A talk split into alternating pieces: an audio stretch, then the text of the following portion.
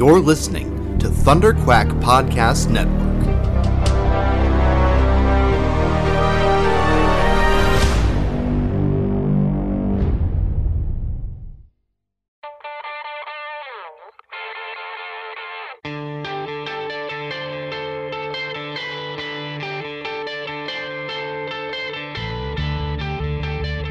Hi, my name is Doug Moench, and you're listening to the Epic Marvel Podcast.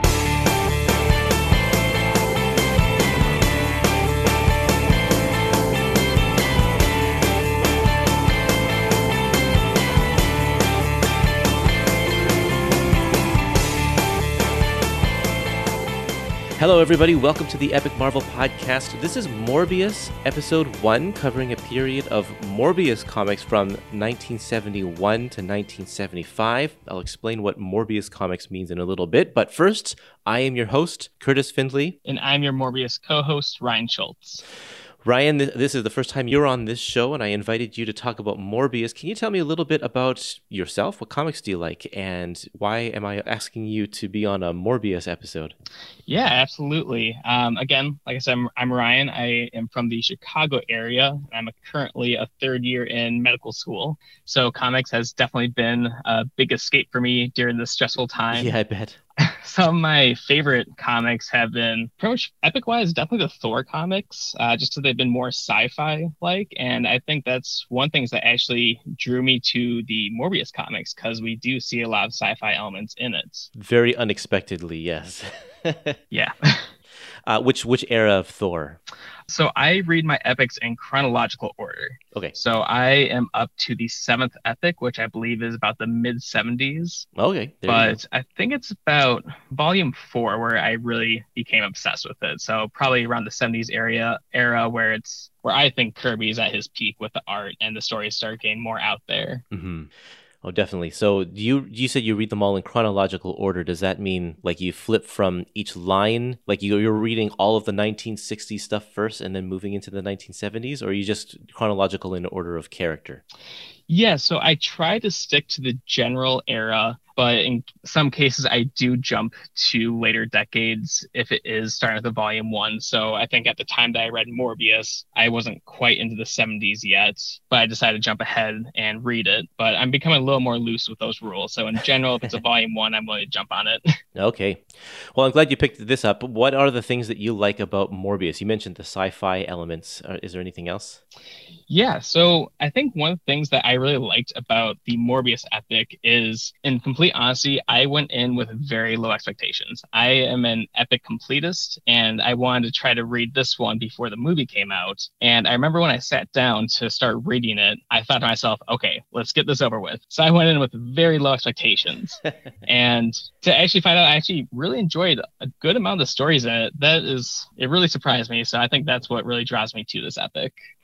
So I'm the same as you, very low expectations because the just the chatter, the general chatter, especially when this epic was announced, was that oh man, I can't believe they're doing this. Why are they collecting these issues? They're you know they're they're terrible and all this kind of stuff. So yeah, I wasn't expecting much either. And when you go in with low expectations, I think that's the best time because you can only be either you're confirmed and it's like okay, fine, these are bad. I don't feel like it was a waste of time because I knew that going in, or you're like, oh, these actually were a lot better than I was expecting and I had a good time. so it's kind of a a win-win situation when you go in with low expectations. No, absolutely. Now, I think that uh, because of the movie, these books came out. They came out in an omnibus form, and then these epic collections. There's two Morbius epic collections that split the the, the omnibus in half and just release it in a paperback form. And it's really because of the movie that we have these, because I don't think that Marvel would be inclined to release the Adventures into Fear issues or anything on their own if it weren't for the fact that they're trying to cash in on the, the movie release. Yeah, I completely agree. And we've seen this before with the Miss Marvel comic epics, with what else, the Black Widow. Yep, yep. Uh, we definitely see that Marvel tends to cash in on what movies and shows are coming out, which is very smart of them, but is definitely some of the rare occasions where we do see the epics come out at the same time or in close proximity to the omnibus. Yeah, and that was only because of the movie. In fact, they came, these these came out I don't know like oh, a year ago now I think uh, as of this recording, and the movie the movie date got pushed back just because of COVID issues. So it wasn't even really a movie tie-in. so I think I think the the the first volume, in fact, is sold out and getting hard to find, and the and the movie's only just coming out now. So. it's like Right. it didn't work quite the way they wanted it to as a tie-in. Right, but I'm sure they're still able to cash in a little bit on the anticipation of the movie at least. Now, what I like about this Epic collection is that they are collecting all of the appearances of Morbius, not just his ongoing series, which was in the pages of Adventures into Fear, but we get uh, we get issues of Spider-Man, we get issues of Marvel Team Up, and a couple of different you know giant size annual issues here and there, or those weren't annuals actually; they were quarterly. But and then also these random stories from Vampire Tales, which is a magazine, not a comic.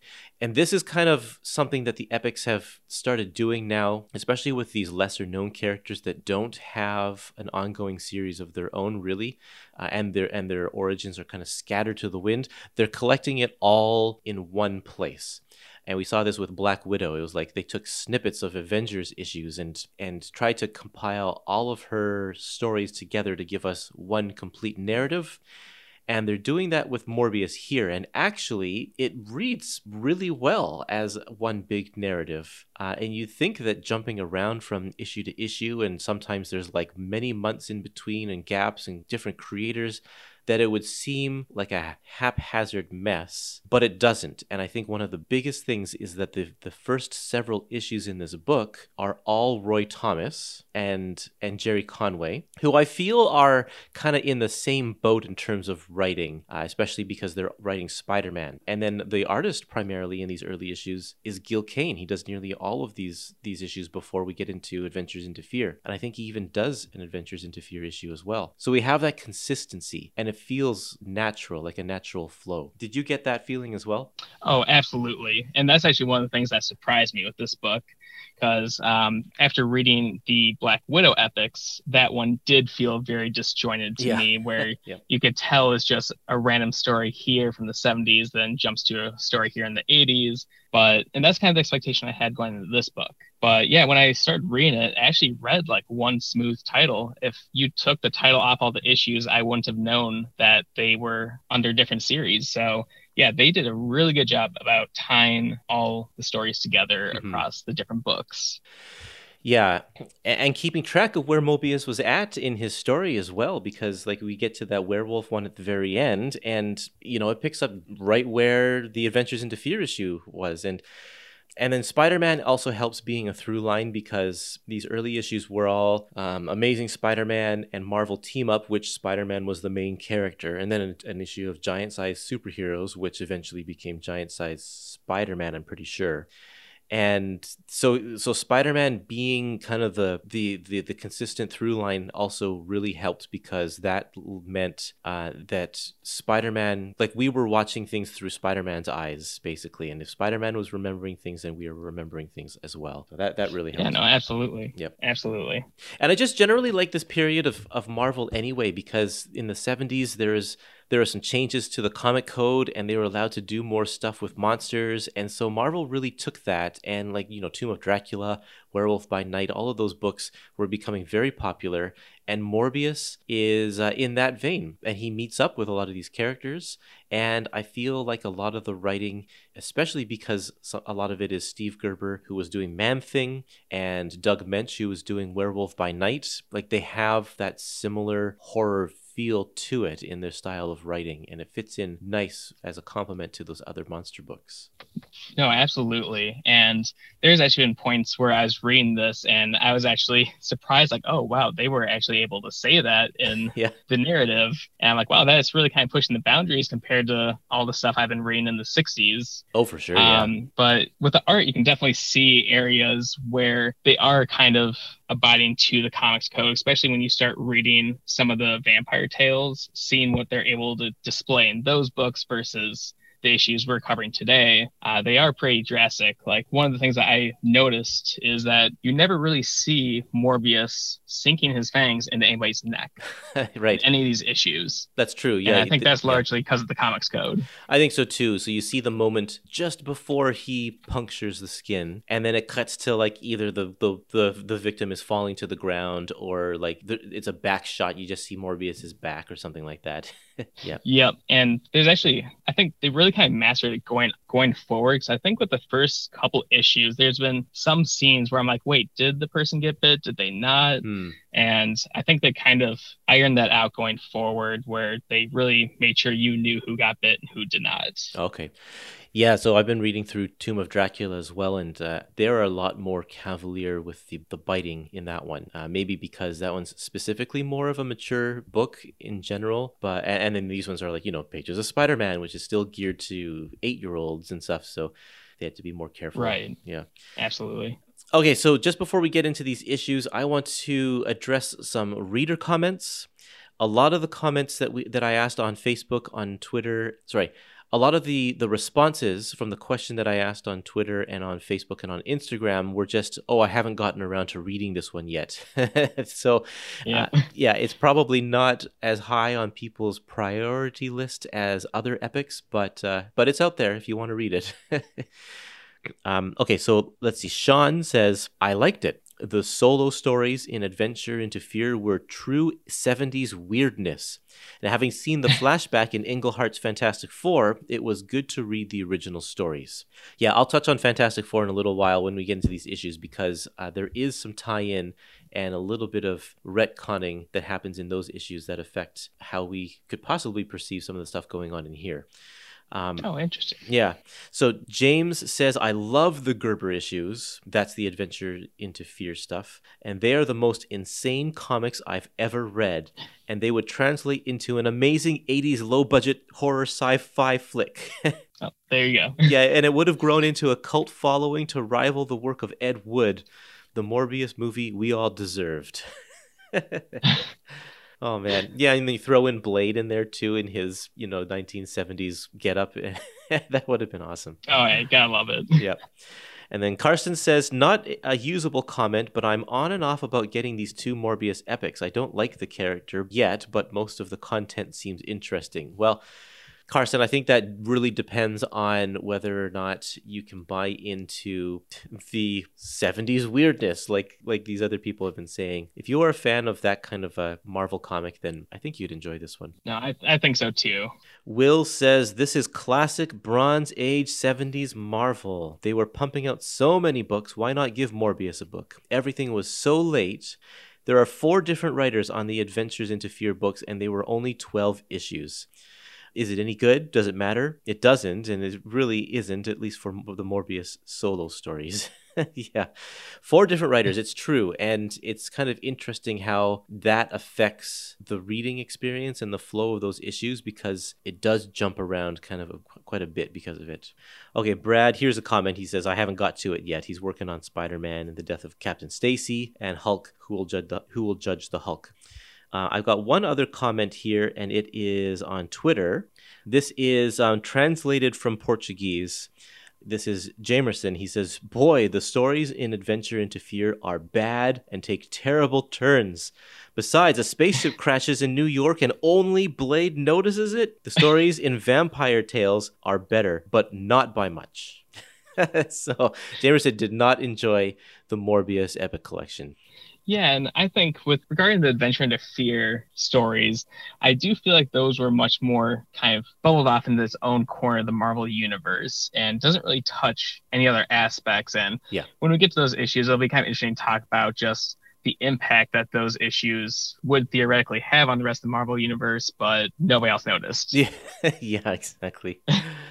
uh well, it, I mean, it doesn't. It it's it helps that it takes place on a different planet, so there's that too. Sure. Yeah. Well, actually, maybe not necessarily. Anyway, yeah, we, yeah, we'll we'll get into yeah. that. yeah. Typically, I would ask my co host, I would say, what are the things we need to know in advance? If someone's picking up the Morbius Epic Collection and having not read anything before this, what are the things that people need to know? But you don't really need to know anything because this is the beginning of Morbius's story. There are some plot points in Spider Man that, uh, that you may need to know about, like you open up the the issue here and he's got six arms. That's kind of weird, but they explain that right away. And so uh, there's you don't really need to have any foreknowledge um, except a general knowledge of who Spider-Man is, I think, in order to enjoy this book. Yeah, and I think this is definitely still during the period of Marvel where they assume that any comic could be somebody's first comic. Mm-hmm. And so they still have those synopses pretty much at the beginning of each issue. So, oh man, yeah. Once you get into Adventures into Fear, pretty much every issue has a full page dedicated yep. to the insanity that came before it. and it just gets more Absolutely. and more convoluted as you go on. Uh, it got a little uh, tiring reading that, trying to read through that every single issue. I was like, oh man. But yeah, you're right. So every issue, they're like, okay, whoever doesn't know what's coming before, we got to clue them in. So they have those pages for sure. Yeah, I actually wish I went back and tallied the number of recaps we had about Morbius' story. yeah. Because they just never ended. Pretty sure it's every single issue. My intention for this one, and I'm doing this with the Tomb of Dracula episodes too, is I'm, we're not going to cover any of the magazine stories because I'd like to contain those all together. Uh, because I think that they are they're worth talking about for sure, but they're so different in tone and in quality than the regular comic issues that I'd like to group them all into an episode of their own. So we are going to talk about Vampire Tales in another episode.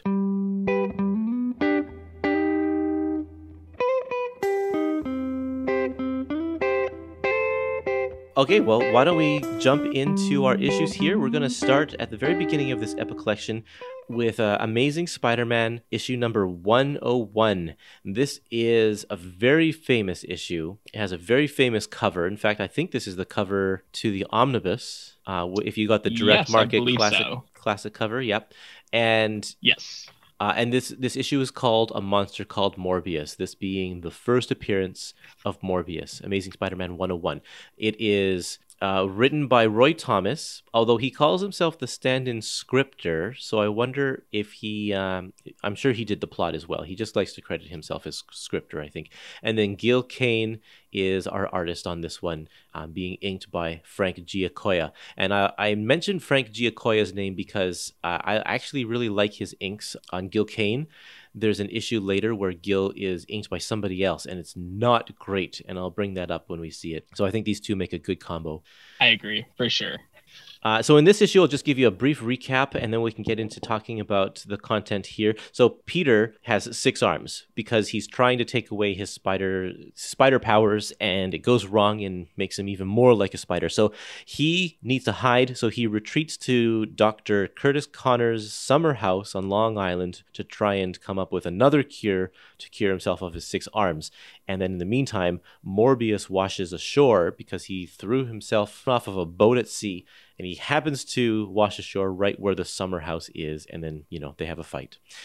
This is the start of our of our tale. We it's not really an origin for Morbius. We kind of get thrown into the middle of his story. He's on a boat, but he is already Morbius and the people on the boat think that he's out to kill everybody on the boat and so they kind of turn on him and throw him overboard and he washes out to sea. So that's kind of where we're at. He's a mystery character and i really like that aspect of starting the story especially because this is a monster type character a vampire starting it with a just an unknown. We don't know anything about morbius. Is he is he good? Is he bad? Um, but what we do find out right away is that he actually doesn't want to kill people. He he sucks the blood of one of the crewmen and he he regrets it. On page 17 of the Epic Collection, his dialogue after he kind of defeats the crewmen, he says, "Ha! I have triumphed over all of them. My thirst is assuaged for another hellish night." I live while they are dead. And then he says, And I only wish that I were they. So he throws himself into the sea to try and drown himself. So he he doesn't want to kill people. He wishes that he weren't a vampire. He tries to kill himself. So I like that aspect all, all right away because that's that's different than any other vampire story that we're getting at Marvel at the time with Tomb of Dracula. Yeah, absolutely. And I think it's kind of important that they introduce that early on because it does set him up from being more than just your one-dimensional Spider-Man villain. Um, it gives some sort of underlying complexity to them that you want to learn more about just because that's not what you expect from a vampire to feel guilt. yeah. And I think this is going to be an interesting ride going forward as well. Like, if you haven't read any of these, because then you're like, okay, is he actually a bad guy? Um, he, he fights Spider Man, but is this going to be one of these instances where they're misunderstood and they team up in the end or whatever? But once they get into the fight, um, you can also see he's got some interesting powers. He doesn't seem to trigger Spider-Man's spider sense because Spider-Man gets taken by surprise like five times in this in the, like the three pages that they fight, and uh, either something's off with Spidey, which could be the case, or or Morbius just doesn't doesn't trigger his spider sense, kind of like Venom.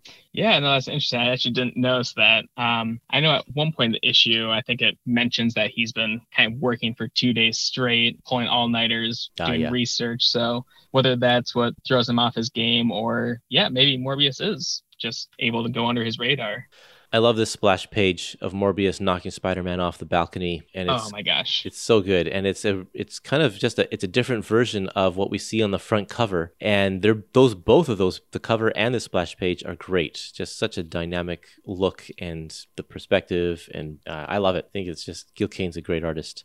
Yeah, no, I I really enjoyed the art in these first two issues, um, but especially in this first issue, I feel like Gil Kane does a really good job about doing a lot of full body panels of Spider-Man to really show off those six arms oh, yeah. and point them in different and point them in different poses. Because I mean, it's I feel like with some artists it could be easy to almost kind of go unnoticed, like, oh yeah, I forgot he has six arms, but they really make it known that no, he has six arms.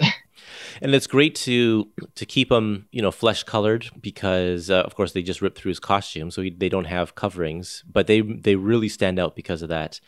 And like, if you're gonna have your character have six arms, you gotta showcase it. it's like you, you gotta. It's. I can't even imagine how difficult it is to draw to like make them fit in there and like. Oh, I know. not not look ridiculous. I mean, it looks ridiculous, of course, but not look wrong. It looks like it could actually be something that's surreal. right. And one other thing that I really liked um, talking about the six arms is the idea that he has to learn how to swing and fight with six arms. At the beginning of the issue, he's pretty uncoordinated with them and is kind of falling, stumbling around. And it's just an aspect that I wouldn't have immediately thought of, but it's mm-hmm. a pretty realistic thing to introduce for a person to have six arms. Yeah, if you get if you get more limbs, you don't automatically know which which of your mind thoughts are going to control which of your arms. You kind of have to figure that out. That's that's kind of cool.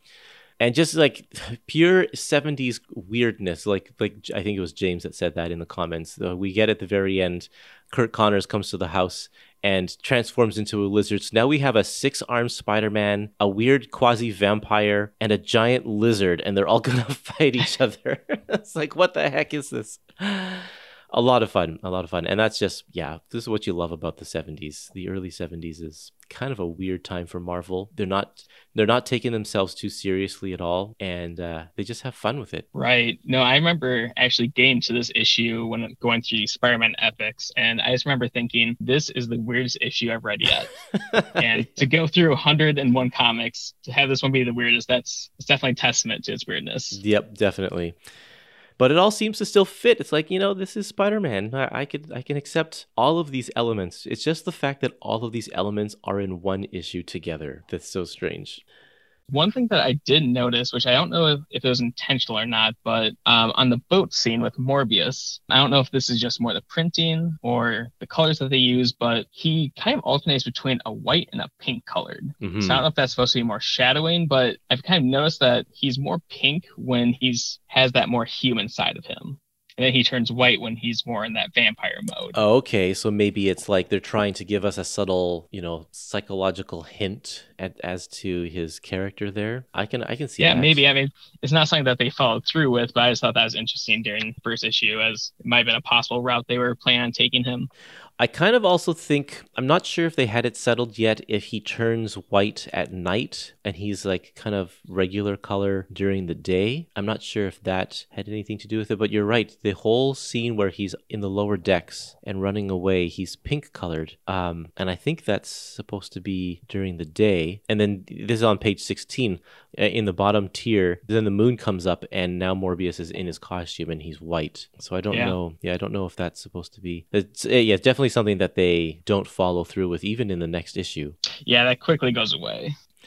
Yeah. Okay, let's uh, go on to number 102. Yeah, so issue 102. So this one is also written by Roy Thomas and drawn by Gil Kane. Um, so this is actually a double-sized issue that wraps up Morbius's first story arc and the six-arm story arc for Spider-Man. Uh, so in this issue, we have Spider-Man and the Lizard actually teaming up in order to track down Morbius in order to extract an enzyme from his blood that could potentially cure both the Lizard and Spider-Man's extra arms. One interesting thing during this issue is that when the lizard gets bitten by Morbius, he's actually weakened, and Dr. Connors' mind is able to take control over the lizard's body. hmm And throughout the issue, you can kind of see the lizard's personality seeping through. And I absolutely loved that. It was kind of like almost a thriller element to it where, oh, is he going to turn? Is he not? Especially when he's swinging around with Spider Man across the city while he's holding a lizard. Definitely a very dangerous situation for him.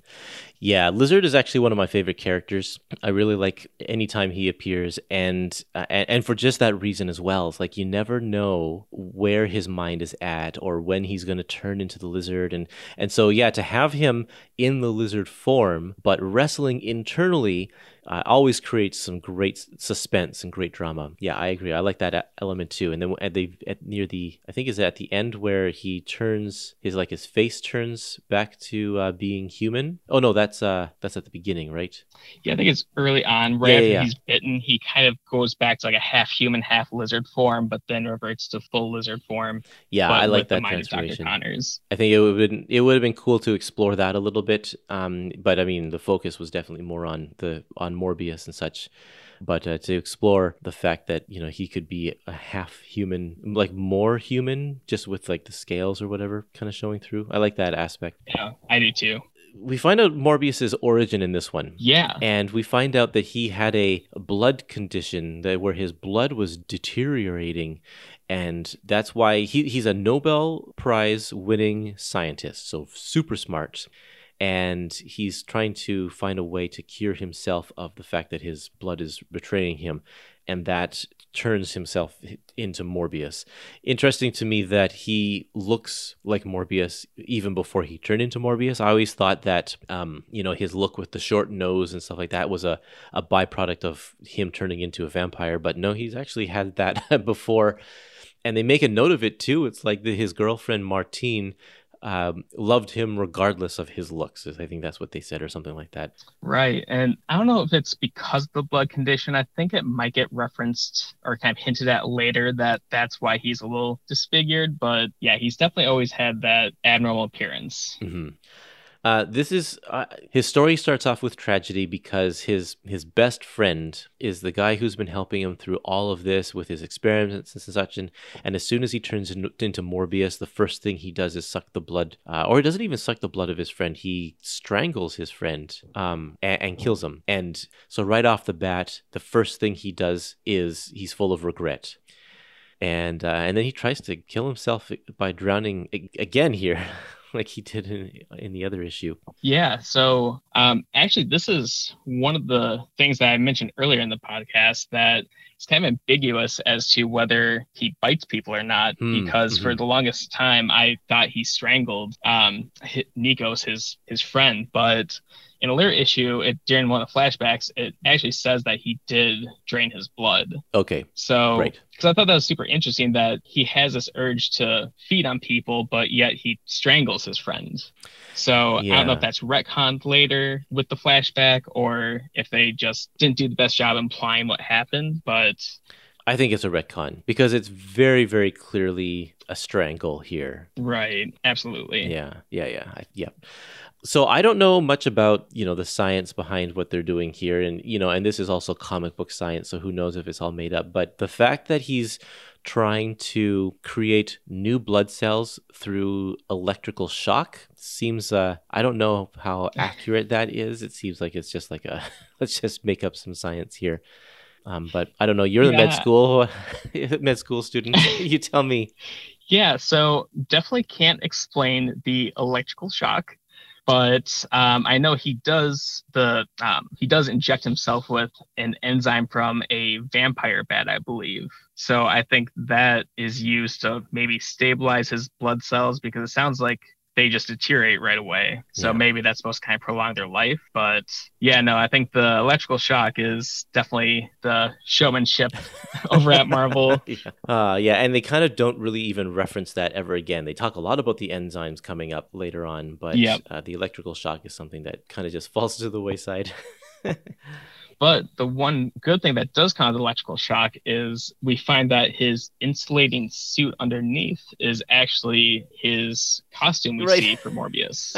yeah, yeah, that was an interesting thing. I was, I, like how they explained that, but it's like he's got these kind of wings under his arms that he like. right. What good is that for his insulation suit? I'm not sure. It just kind of looks cool, and this huge, huge, wide brimmed collar that exposes his chest. So that wasn't good for insulating, but it's it's just a funny way to to bring up the costume. Right. Yeah, we get a more thorough explanation of his origin. And when he jumps into the sea at the end of this flashback, I'm not sure if that's supposed to mark the beginning of where we found him in the first issue, uh, where he's on just some kind of random boat. Yes, I think it is. So Yeah, that's kind of like a neat way to tie in what we saw in the first issue. Yeah, he turns into Morbius and regrets killing his friend and tries to drown himself. And then, like, he gets far enough away from his boat and Mar- Martine that uh, he can't go back to it and he just drifts. And then that crew from the first issue finds him, picks him up, and then he kills some of them and then jumps off there and makes his way over to where Spider Man is. So, yeah, they, I think they are kind of one right after the other, but we got them told in the in the reverse order.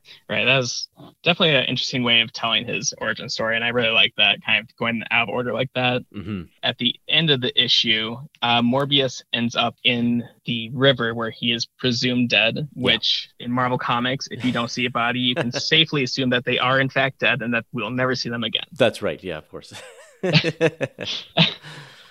and that's it. That's all that we have for Morbius. Yep, exactly. Two issue epic. Yep. Well, we carry on to Marvel Team Up number three, and it actually picks up kind of immediately after the events of the last issue because we get a hand coming up out of the water, and oh, look, Morbius is alive.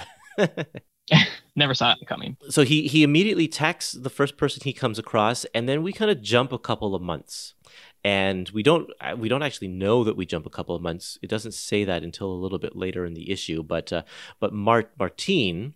Who has been searching for Mo- Morbius all of this time reaches out to the Fantastic Four for help.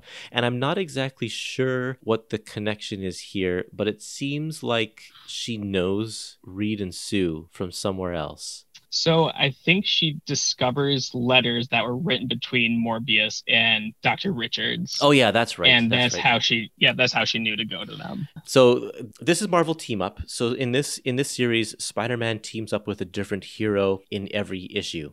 And this is only the fourth the third issue, so the the whole team up aspect I think is still a little bit ambiguous because Spider-Man and Torch don't really team up at all. They kind of just fight. And even when Morbius enters the picture, they they don't really team up either. They're kind of still kind of working independently. It's just uh, that they kind of both exist at the same time. Um, I, I don't actually even know Human Torch's motivations here either. So here's the synopsis: Reed Richards worked with Mo- Morbius and there and another guy, and the other guy's name is um, Professor Hans Jorgensen. And Jorgensen may have the cure to Morbius's condition. So uh, Professor Jorgensen happens to be Spider-Man's professor. So all of three of these people converge on Professor Jorgensen all at the same time and have a big battle. Sorry, that was a little convoluted way of explaining that, but that's kind of where we're at. I don't exactly know what why the torch goes after Jorgensen. He because they they're talking about it, and Reed Richards says, "Morbius, good lord, the Nobel Prize winner. He and I corresponded once, and the letters of another man, uh, Professor Jorgensen. He's a teacher at United at, at State U in Queens. And then Torch is like, okay, I'm out of here. I'm gonna go find Jorgensen. But like, why are you gonna go find Jorgensen? You don't know anything about Morbius, and you don't know you don't know like what the connection is with Jorgensen except that they work together or something. Like, I feel like him flying out of the room is just for the sake of the fact that this is going to be a team up between Spider-Man and Torch. Right. I think, yeah, I think the only thing that really connects them is um, on page 71. Um, he kind of briefly mentions that, oh, talking to Spider Man, I know that he fought Morbius in the past. So I don't know if he's going there to find Jorgensen or to find Spider Man, knowing that he goes to school there. But I don't understand why he takes off by himself and goes because it seems like this is something that maybe Reed Richards would be a better person to go and talk right. to Professor Jorgensen. oh, absolutely.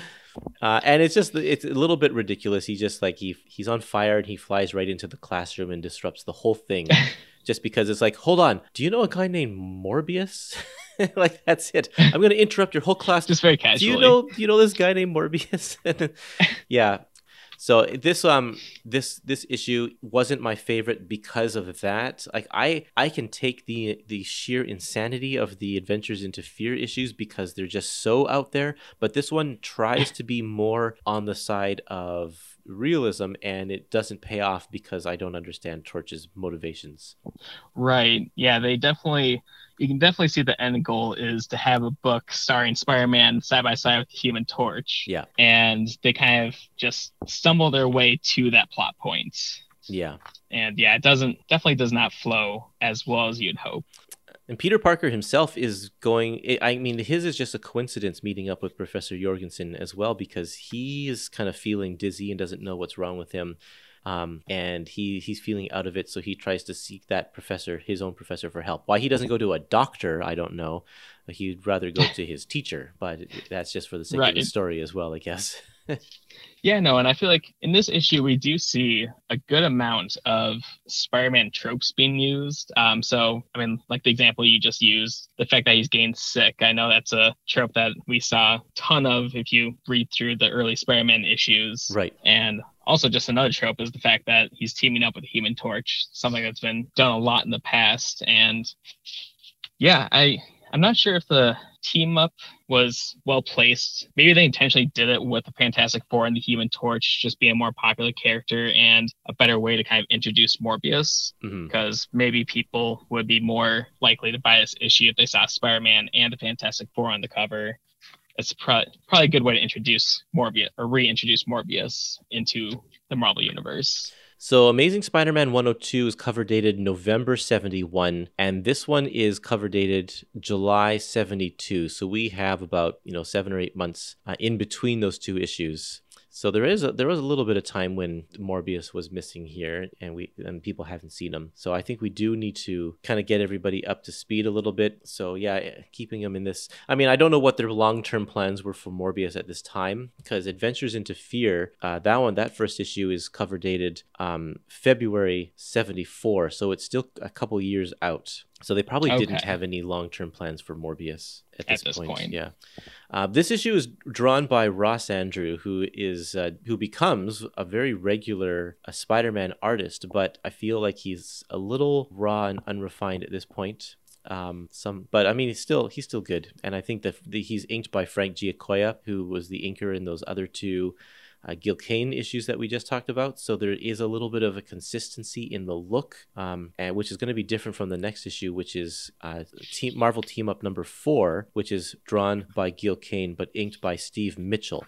And I had mentioned that I want to talk about the difference in inkers. Well, this one being um, a different inker, I think gives gives Gil Kane a way, way different feel, and I think he's not as strong of an inker.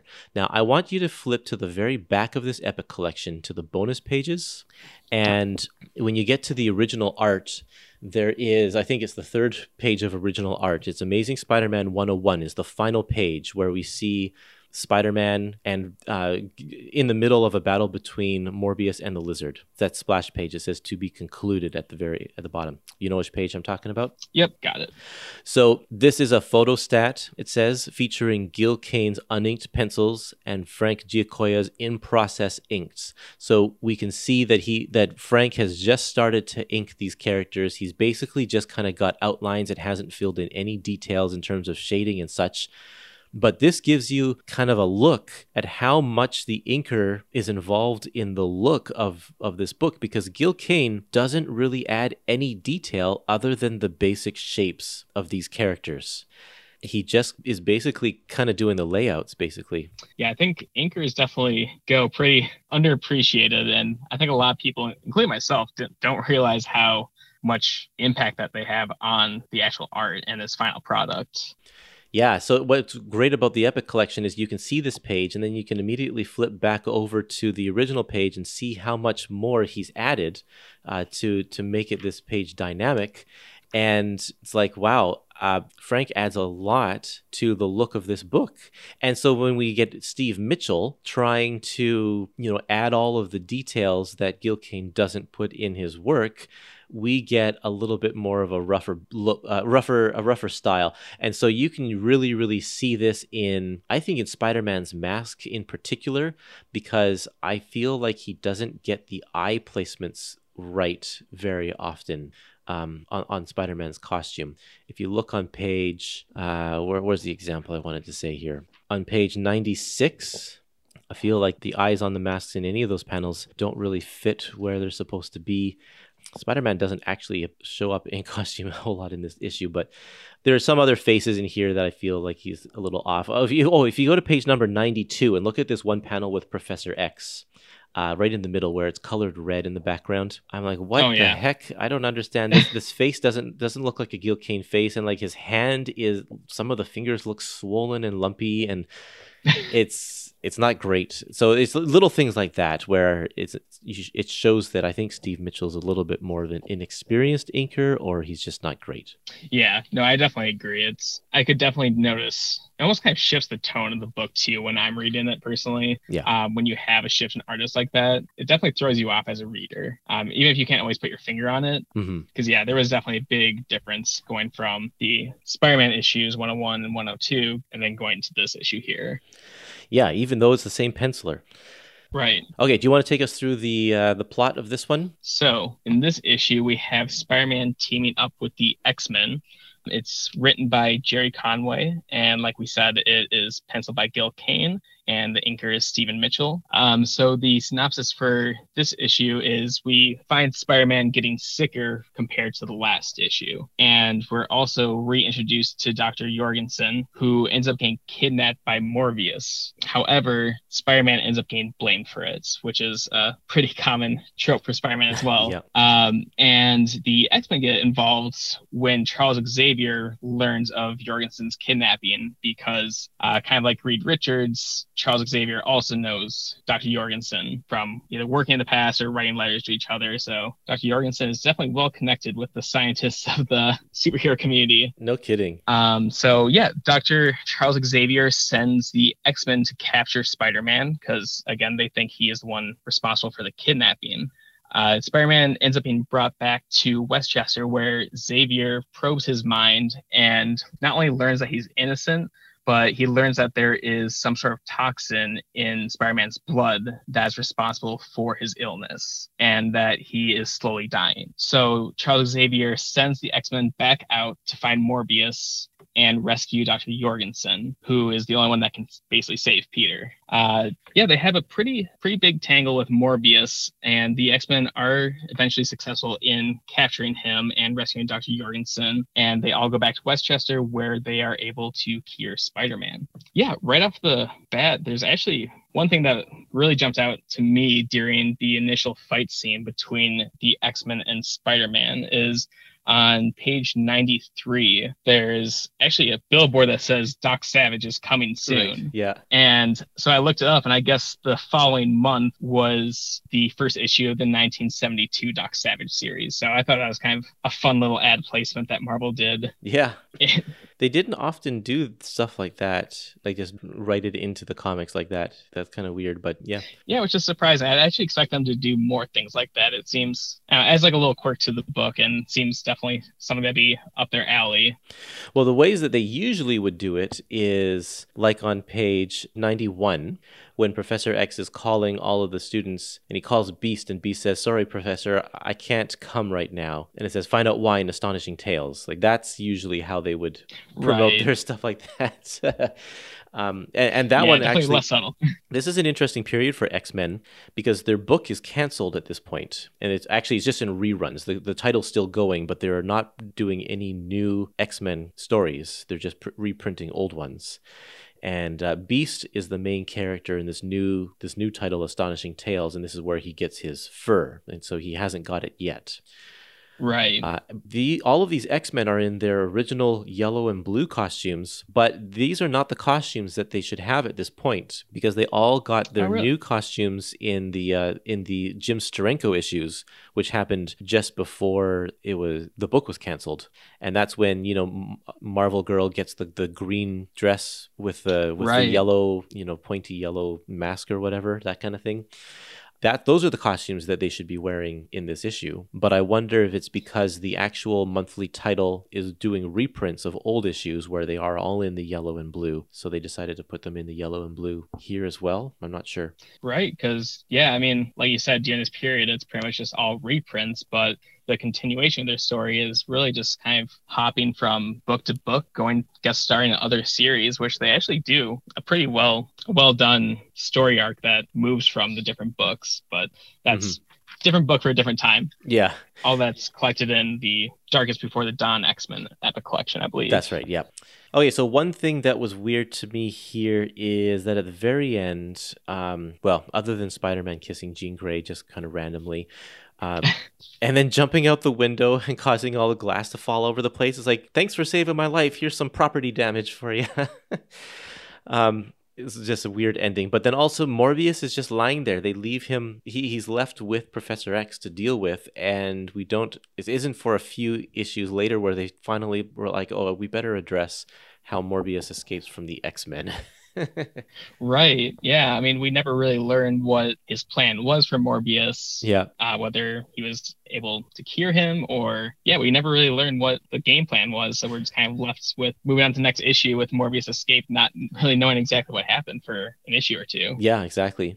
So at this point in the Epic Collection, uh, we get Vampire Tales number one, and I just want to do. I do want to mention that it's in here because there's one point of continuity that's that that you need to know from Vampire Tales number one is the apparent death of Martine, who dies uh, in this one story here. And then that's a spoiler alert, sorry. But then we're going to move over to giant sized superheroes featuring Spider Man. And I only bring that up because they make a reference in this issue to the death of Mar- Martine. Uh, but yeah, like we said, Morbius is free and on the loose, and there's there's no mention of how he got away from the X Men or anything like that. He just seems to be back to his other self. In fact, this is kind of a turning point, I think, for the character as well, because at this in this book, it's when he starts kind of freely uh, sucking on people's blood. We haven't we've we've seen that happening kind of in these past few issues, but he's always been full of regret, and now he's kind of more accepted the fact that he has to do it. yeah that's definitely one thing that really stood out to me uh, whether it's actually the previous issue in marvel team up 4 or this issue here is you don't see a little bit of a regression with the character and where they were taking him Yeah. um, he does kind of get brought back to a more one-dimensional villain where he's just a vampire out there on the hunt and you really like you said you don't see that internal struggle hmm so this these two issues definitely felt out of character for him Yeah, yeah. I think we get back on track once we get to Adventures into Fear. But this one is written by Gerry Conway and drawn by Gil Kane with inks by Mike Esposito. Gerry Conway is the guy who wrote the last issue as well, right? So um, maybe he just had a different idea of how Morbius should be compared to what Roy Thomas was trying to establish at the beginning. But in this issue, uh, this one features Man Wolf, who is John Jameson, the son of J. Jonah Jameson. He's an he's an astronaut, and man, he's got a bizarre story too. Going into space, he is turned into a werewolf. He goes into space and gets a, a magical necklace that allows him to control his savage side, and he has to wear this yellow suit that helps protect him from going full wolf or something like that. I don't know. It's just a, it's weird. He's got a bizarre story. And so we have these two bizarre characters who are meeting up, and this is kind of like the first meeting of the two monster characters for Morbius. So this Right. is the, you know, the Dracula analog versus the the werewolf analog, and they're going to uh, fight each other. And really, this this was a weird issue because it's it's huge, it's a giant size, but not a whole lot happens. Um, because it's kind of just Spider-Man following Morbius and Manwolf over and over again. Like he follows them, they have a little fight, they get away. He follows them again, they have a little fight, they get away, and it just kind of keeps doing that throughout this entire issue. Uh, we we meet Jorgensen once again, and they finally kind of resolve the enzyme. Oh no, this is different different professor this time, right? Yeah, I think yeah, I had to triple check when I was reading it, but it is a different professor. Yeah, yeah, yeah, Professor Ward. Because Professor Ward is going to have um, something to do with the, the enzyme that Morbius needs. The, the the more the enzyme that has been extracted from him uh, in the other issue from the X Men is now uh, causing him to to slowly die or something like that, and so he needs that enzyme back in him. So he goes to Professor Ward to get it back. Yes. Yeah, and that's I think one thing that we actually saw in one of the Spider-Man issues is when they initially took the enzyme, it kind of unhinged him mentally, and he kind of went on a rampage. But um, yeah, so I think that's definitely the theme of this book is him trying to get the enzyme back.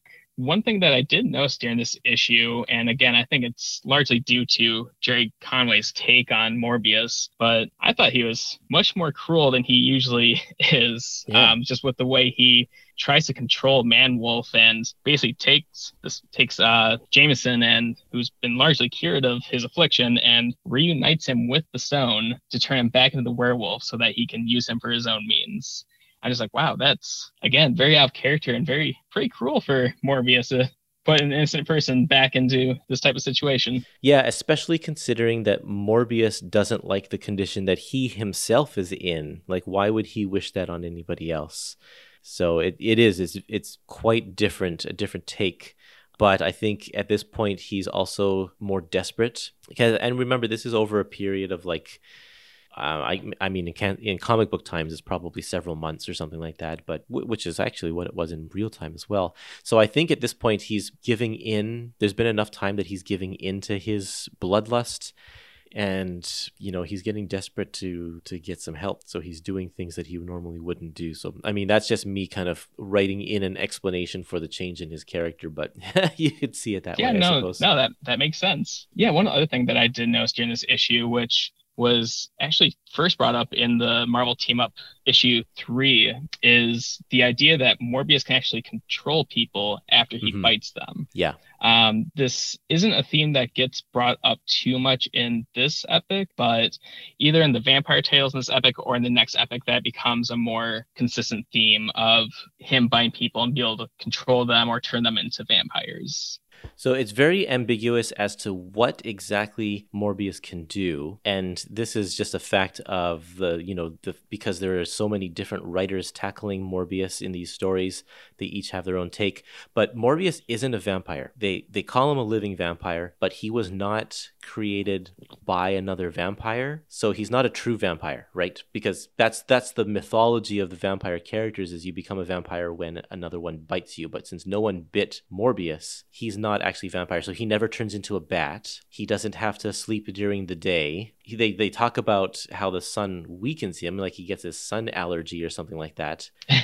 But but he doesn't turn. He's not going to turn to dust. And there's one issue later on, uh, the Blade issue, where he comes into contact with a cross, and that doesn't affect him. So like there are a lot of things where uh, he is he's not really a vampire, and so the fact that he is controlling somebody is is a little weird, uh, and something that you know doesn't really happen at all after this in this book at least.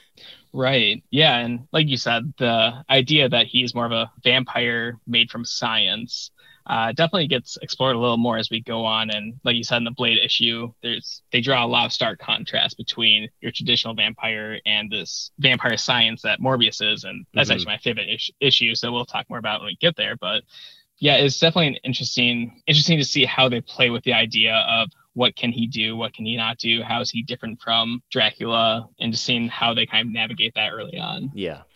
One uh, another thing I can't remember if they talk about it here or if it's later on, but Morbius has hollow bones. That's another effect of of the the bat enzyme or whatever. He has hollow bones, so he's really really light, which allows him to fly. it's kind of a weird thing that's Right. like he's light enough that he can fly now, but they bring that up later on kind of over and over again that he has hollow bones. So that's an interesting addition to his power set. Yeah, no, I think that was between that and the pale skin. I think those are the two big things that they really emphasize from the get go from his origin is that he has light bones and he's pale. Right. Oh yeah. Okay. I don't. I couldn't remember if they had mentioned that right off the bat. Yeah. Uh, I don't know. This this issue wasn't my favorite. It was nice to see the team up between uh, Morbius and and Man Wolf, if you can call it a team up. But other than that, it was. It, I I was happy that we could move on to some different directions. yeah, I completely agree. And I think I was definitely getting a little fatigued when I got to this point in the epic and worried that it was going to continue on in this direction. Yeah. So luckily it did not. Well, let's see where it goes now in Adventure into Fear number twenty. yes. I'm not sure which was published first, the Vampire Tales or the Adventure into Fear, but this is where Morbius actually helms his very first uh, series on his own, where he's the main character. Uh, this first issue was written by Mike Friedrich, and the penciler was Paul Gulacy, and the inker is Jack Abel. So in this issue, we find out that Morbius is now out in LA, and we once again see him kind of being haunted by the memory memories of his past, which is a recurring theme of them explaining his origin over and over, is him being haunted by the nightmares of what he's done and the lives of the victims he's taken. And during this uh, kind of nightmarish state, Morbius is found by uh, two people. Uh, the first person is Rabbi Kraus, and then the second one is Reverend Daemond, who have a background in science and offer to help Morbius with his affliction and try to cure him. Uh, so when they take him, take Morbius to their lab, he eventually becomes bloodthirsty and ends up attacking them. But uh, one little plot twist in the story is that Reverend Daemond is able to actually control Morbius's mind and reveals that he is actually a demon priest who plans to take over the world. So we already kind of start to see the uh, the direction that the stark difference in the direction that the Morbius comics start to take. Yeah. And yeah, so Daemond plans to use Morbi- Morbius as a way to eliminate uh, anybody who opposes him. So Morbius is sent out on a mission to eliminate Daemond's first target, which at the very last panel ends up being a small innocent child. hmm So I have to say that I loved this issue uh, right off the bat. Now, there's a few things here. Paul Paul Gulacy is a weird artist, and he's the primary artist for the first third of the Master of Kung Fu issues where in which he's a, a lot better than this i think he, he- i think he really refines his his skill he, it's a little raw and there are some weird weird weird anatomy issues uh, that he, that that Paul Gulacy will do in, in this. Like on page one fifty two, the the the one scene where Morbius is uh, the one panel where Morbius is has his hands on either of the wall. The, the foreshortening on the, those arms is just not accurate. And like, yeah. how are you in an alley that's so skinny that you could put your palms on both sides of the walls? Um, but yeah, it's uh, there, there are just some weird, weird things like the body's twisting in odd directions and such. But he, I don't know, for some reason, I can overlook a lot of this stuff because it adds such a sense of dynamics that is really, really engaging, I find, even though it's weird drawings. So different than the Gil Kane stuff that came before, and it adds such a different feel to this book. Uh, and I love his storytelling. And I love this page on 153 where he jumps out of of the alley at this woman and you know there's the one panel of her screaming and, and it's all in orange and yellow. And then we get a small panel of his fangs and a small panel of her eyes in red and a small panel of her hand falling to the ground.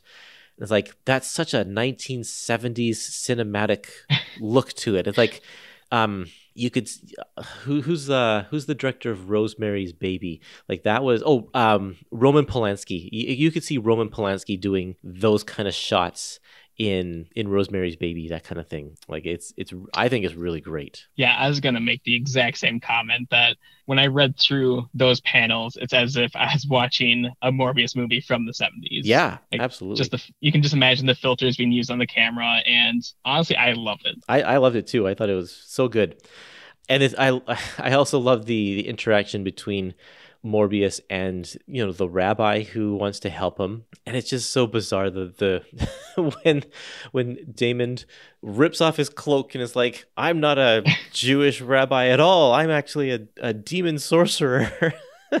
like what? I actually thought that this was um that it was going to be Son of Satan, um Dam- Damien Oh. Hellstrom, because he has kind of Oh, similar I didn't coloring. make that connection. Uh, but- right, he does. and I thought they were going to reveal that at some point because it's like the same, you know, demonology and and everything like that. I thought it was totally Son of Satan, but it ended up not being. Yeah, no, I could definitely see how you could see it going that direction. yeah.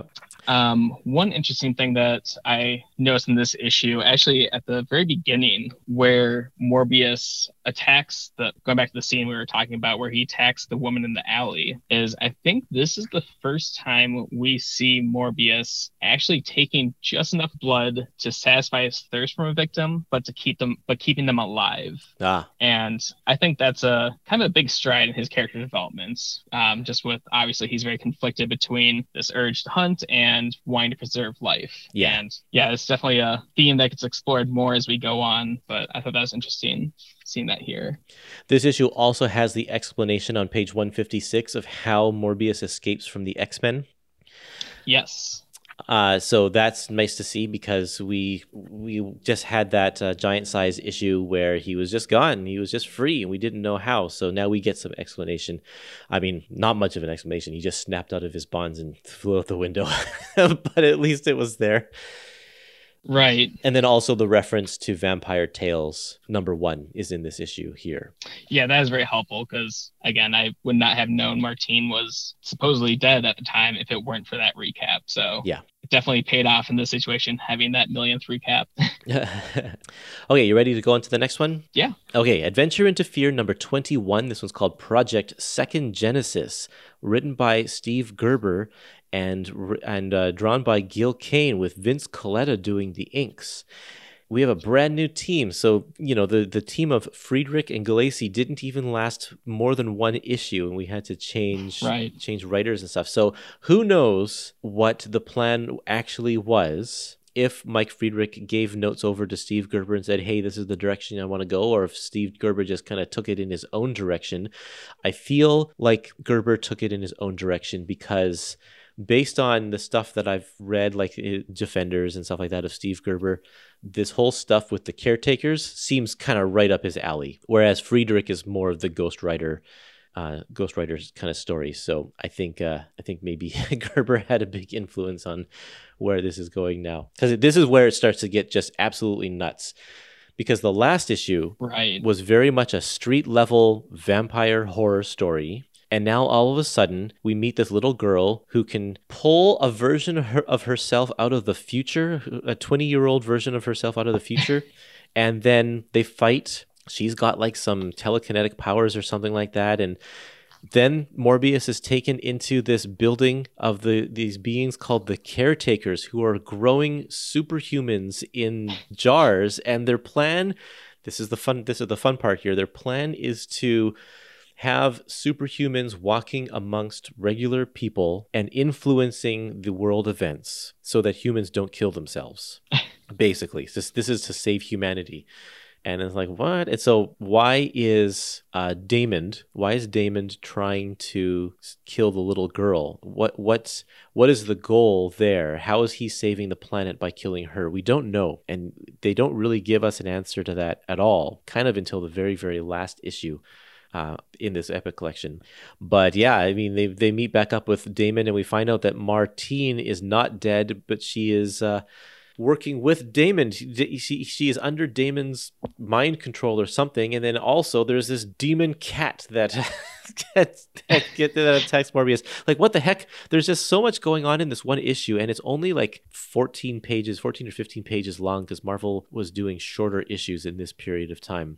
So they cram a lot into here. and it just is Yeah, goes in so many different directions. We have the sci-fi aspect of the caretakers growing humans.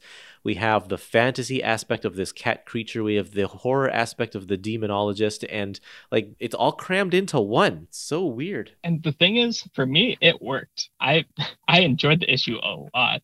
Yeah. And it strangely enough does not like none of it felt out of place. Like looking back at this issue, there's no one spot where I'm just like, oh wait, why'd they do that? It's just I was able to just roll with all of it and Steve Gerber made it work. Right. It, and it's just going to get more loony as we go on, that's for sure. Um, some weird things here. Uh, let's talk about this girl, Tara, for a little while. Uh, she. Yeah. She is like 10 years old or something like that, Mhm. and she can pull a version of herself from the future. If, at first, we think she's a pro- it's a projection, but Morbius bites the neck of the the adult version of Tara, and then the girl collapses, and we see that she has bite marks on her neck. So whatever happens to her in the future, I guess, or to her future self, affects her younger self, and uh, we're not exactly sure. It's kind of a weird, a weird power that she has that they that she can have two Yeah. versions of herself existing in the same reality at the same time. Yeah, no. And honestly, as we move through these issues, I don't know if I ever fully understood the connection, but um, just knowing that if you hurt one, you hurt the other. Yeah, it's very It's kind of what it boils down to. Um, the return to Gil Kane is nice. However, coming off of the Paul Gulacy episode, K- Gil Kane is so reserved. He is such a uh, uh, a, a kind of standard comic book artist, which is fine. There's nothing wrong with that. But after getting a treat of something just a little bit more out there and um, and and stylized, it's like, oh, okay, we're jumping back now. It Feels like we're regressing a little bit. Yeah, I definitely felt that too. And I think this is the only issue that Gil Kane actually pencils in this in the Adventure into Fear. Yeah, I think so. And I think I kind of noticed that going forward, once we move on to another artist, uh, we kind of get more of that stylized art back. Yeah, yeah, we'll see that come, especially with Frank when Frank Robbins comes in. Yeah, uh, one thing that I did notice in this issue is when he is fighting the adult version of Tara, is we actually do see him biting into her neck. So I don't know if it's because with this being outside the Spider-Man issues now, they can take more chances with having a more graphic scene. But I, know that's like yeah. one thing that they always danced around was not showing the actual bite. Well, I, I think that because they had established this book as a horror book, like Adventure into Fear, all of the issues that came Right. before the Morbius stuff, with even with Man Thing and stuff, were definitely geared at a at a at an older audience. And uh, and I don't know, maybe this book only went to the direct market at the time. I'm not sure, or like you could get it in a very limited way. But uh, but yeah, you're right. There's definitely more of a it's slightly more mature content in these issues. Yeah, and another thing in this issue that kind of made me wonder where this book fits into the overall Marvel comic book universe is how the caretakers have kind of been around for thousands of years and have been there alongside humanity, kind of guiding them, showing them. I think the example is like they showed them fire or something like that, and really kind of guiding the human race forward. Obviously, Marvel has a very complex human origin story Yes. and just with how much it's been tampered with, given like the Kree experiments within humans, then the Eternals coming in, it's a definitely a big mess. But so I wonder if this is actually firmly established in the Marvel Universe lore, or if this is just kind of assumed to be, in a way, non-canon. Well, it's funny you should mention that. In the Fantastic Four, in, in Steve Englehart's run, the they bring back all of these characters for one story arc. They bring back the caretakers, they bring back the uh, the Oh. land within, and they bring back Arcturus. Like the Fantastic Four kind of visit all of these places uh, in one story arc, and they there's one point where they kind of put all the pieces together, and the caretakers did have run-ins with Celestials in the past. And in fact, they are the ones who. Um, oh, let me see here. I just got to make sure I get this right because there was a very convoluted story in Fantastic Four. Um, I went through it in one of the podcast episodes uh, that we did for the Epic Collection called "The More Things Change," just trying to make sense of the whole- that whole that whole story was quite wild. Uh, okay, so the caretakers were colonizers way way back thousands millions and millions of years ago and they are actually the ones who created a giant heating device under the savage land and that's what keeps the savage land warm even though they're in antarctica Huh. Uh, and yeah, they drew. They fought the they fought the deviants in ten thousand BC, and they nuked Lemuria. No, the, sorry. In the, in the conflict, Celestials nuked Lemuria, which is told in the pages of Eternals number two, the Jack Kirby series and that's what mm-hmm. sunk Atlantis, and that's what kind of kickstart kickstarted a modern age or whatever. Um, but yeah, so they they have been placed kind of in the continuity of of the Marvel universe. it's in a very convoluted gotcha. way. But uh, yeah, and so they they also there's a there's a mini series called The Comet Man about a, okay. a, a group of four astronauts. And the Steve Englehart Fantastic Four run here, the story ties Comet Man, that miniseries, into this whole thing, saying that he is actually one of the the uh, uh, of these Comet Men people that the caretakers are talking about, because they were on a ship called the Comet, and these superhumans that they're making are called the uh, what do they call them? Uh, the Sons of the Comet. I think so. Yeah, Sons of the Comet and so they uh, yeah they, he, he ties all of that into that comet man miniseries and and uh, steve englehart wow. loves to play with the continuity and like connect all of these loose ends but anyway yeah so that happened you know 10 years down the road in the mid 80s oh now can you move on to the fantastic four and that miniseries yeah you will it had my mind blown uh, oh, yeah, well, yeah, and it ties into the Beyonder as well. So you know, the creation of the Beyonder, it goes into some weird places. Oh, gotcha. Yeah. Okay, well, you ready to move on to the next issue? Yeah. All right. So this is issue 22, which is titled This Vampire Must Die. We have Steve Gerber still as the writer, and for the pencil, we have Rich Buckler, and inking is Luis Dominguez. Yeah, so it's and... not he's not just an inker, but he's because uh, Rich Buckler is just doing oh, the yeah. layouts. It says so that means that Luis has more of an actual role in the look. It's I think it's even more than what we saw with the the, the drawings of Gil Kane.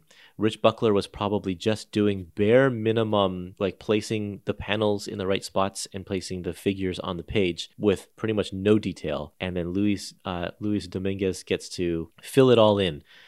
Um, Dominguez is an Argentinian artist, and uh, he did a lot of work with Marvel in the '60s, on uh, in the '50s and '60s on their horror books. So he's very accustomed to doing this kind of uh, horror creatures kind of a kind of work and he has a very cool style. It's it's very feathery, I guess, in the terms of uh, how he portrays musculature and all of the fur on these cat people. I like his style a lot. Oh yeah, yeah. Now that you point that out, it's definitely a lot more apparent. Yeah, and I think that comes from just his Argentinian background uh, and art art background, whatever that means, because it's it, it's not the same as how an American artist would typically do uh, any sort of inking like this. Right. It's definitely very distinct because I definitely have not seen this style done before. Not even though I could have missed it easily, but mm-hmm. you know, I like it yeah. a lot. Yeah, I think so too. I like it too. So in this issue, um, again, we kind of talked about the uh, demon cat named Balkatar who was summoned by Daemond to capture Morbius. And the Balkatar is kind of like an anthropomorphic cat. Yeah. And so when he's chasing Morbius, he does eventually capture him. However, out of nowhere, a voice comes and tells Balkatar to disregard Daemond's orders and the summons and take Morbius to the land within, which is some sort of extra dimensional place. yeah. Not really sure if it's its own planet. I don't think it's a planet. I think it's more of a, we kind of learned that's more of a prison, but um, it's inhabited by all these other demon cats like Balkatar. And Morbius later learns that he was brought to this place to be a force that will indiscriminately kill among the population.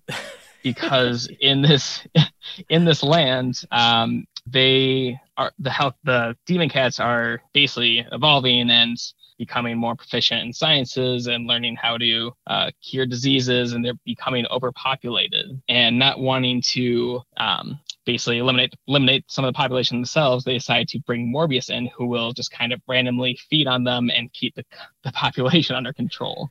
Oh boy! And yeah, so funny. And obviously, we see the internal struggle with Morbius all the time, not wanting to actually harm people. This idea is not something he's really on board for. So he ends up escaping from the palace and is hunted down, captured, and ultimately thrown into a into the River of Oblivion, which flows into this stone wall that is kind of made up of energy because things just kind of pass through the stone. It's not actually going up against the stone. It's a very strange picture Yeah. that's drawn. oh man. So yeah, we So want, we once again see Steve Gerber really escalating the sci-fi of this, just giving the the demon cats the story behind them about how they were ordinary cats that were then conjured to become more anthropomorphized. I don't know if I'm saying that correctly yeah. by a sorcerer, and then they are later put in this prison that is the land within, and it's just very on track with being very out there in sci-fi. And at this point, reading this the story, I'm like, okay, are we just forgetting completely about Daemond and the caretakers? Like we're off on a completely different trajectory now. Like it's like Right. it's it's a it's a 180 degree change of pace and like where where is this story going? I have no idea. yeah, reaching this part of the book was, I don't want to say concerning, but I'm like, okay, is this just going to be kind of just spinning off in just completely different directions, kind of losing track of what was initially established with um, the previous writer, Yeah. Friedrich? Um, so it's kind of interesting to see where Steve Gerber is going with this. And I was very grateful when it does eventually tie back into the original plot. But yes, yeah. it was definitely a very big side quest for Morbius. It wasn't until the next issue where I'm like, okay, so I see what's happening here. Morbius is just being thrown into from different location to different location in a, like an Alice in Wonderland kind of a situation.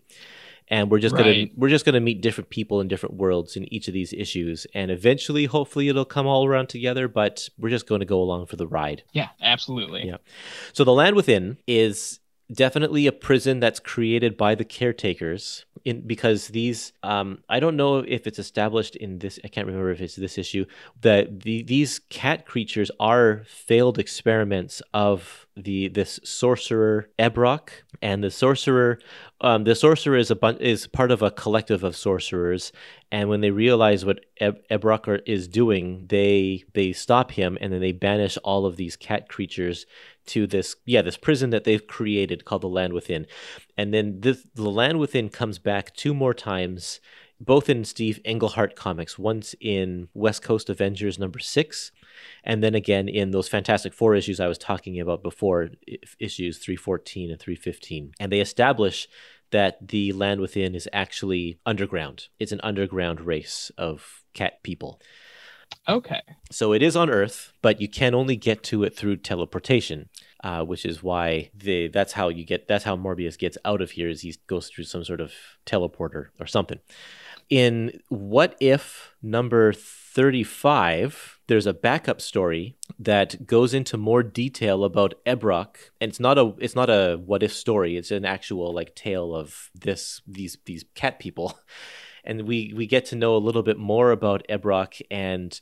Um, after Morbius leaves, it lets us know that after Morbius leaves, because Morbius is brought there to get the population under control, but he refuses to do it, and he, you know, he goes through the the waters and the teleporter, and so that we never find out if the population ever gets under control. But in this issue of What If, we find out that two of the cat people, kind of, I think it's two, the two original cat people, manage to get their way back to Ebrock, and together they create a gas they call the Black Death that eventually goes through the town or this this whole city and takes care of their population problem. People, their cat people start dying, so the problem eventually is solved.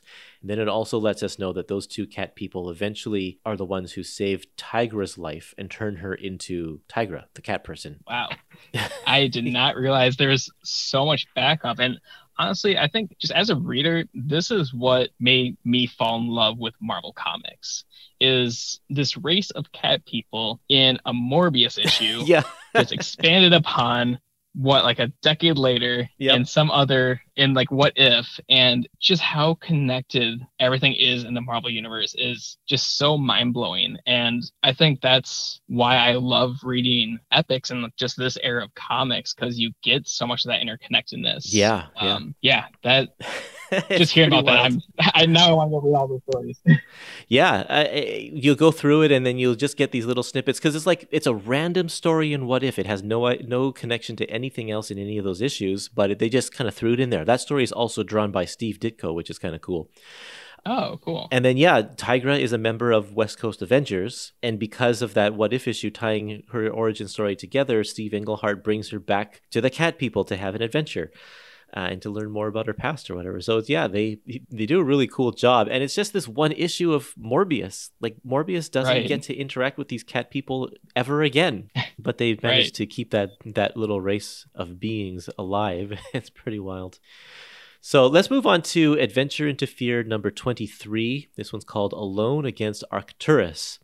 And uh, written by Steve Gerber. And this time we have art from Craig Russell. Craig Russell, I think Craig, is it Craig P. Russell or P. Craig Russell? I can't remember what he goes by usually. Uh, Pete Craig Russell. Yeah, yeah, I Pete Craig think. Russell. He does a lot of stuff that's more along the fantasy lines. And so in the splash page, when I see like a guy that kind of looks like a barbarian, I'm like, okay, I see why they got Craig Russell. But then really, that's just the first couple of pages.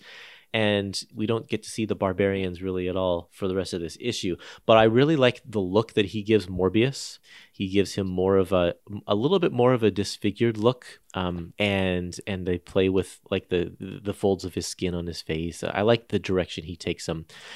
But okay, so this issue is about what happens to Morbius after he goes through the portal at the edge of infinity or whatever it was called. And he finds himself on another planet. Like this one actually is another planet somewhere far in another galaxy called Arcturus. And this is a planet where the caretakers have stashed all of their other all of their failed experiments. And uh all of these people, the caretakers have given them a death wish. They have no will to live, so they, they you know, they'll put themselves in harm's way, but they can't actually bring themselves to ki- to killing themselves or each other. They just kind of exist and they just want to die. It's kind of very depressing and upsetting, but that's this whole Yeah. race of alien beings. Uh, none of them look the same. They're all completely unique, and they're all made by the caretakers.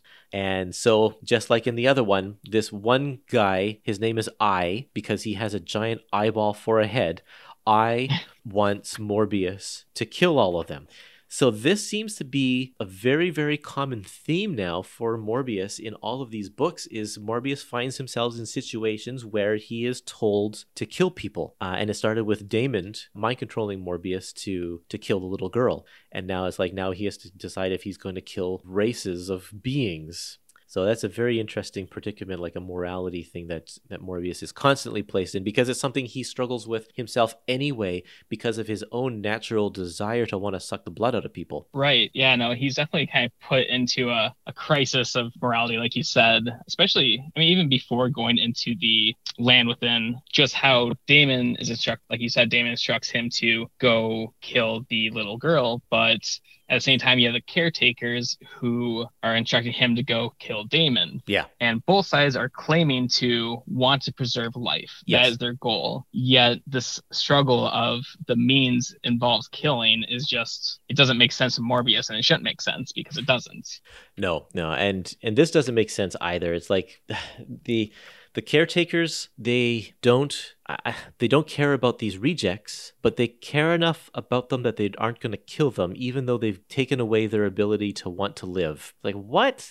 it's like just doesn't make sense. It's so strange that they even exist, but here we are on this planet in another yeah, galaxy. and they did give I can't remember what it was, but they did give a kind of a strange explanation as to why they couldn't go kill Daemond themselves and why they need Morbius to do it. So I don't know if there is some thing that just prevents them from being able to kill others, including these rejects. Yeah, maybe. Yeah.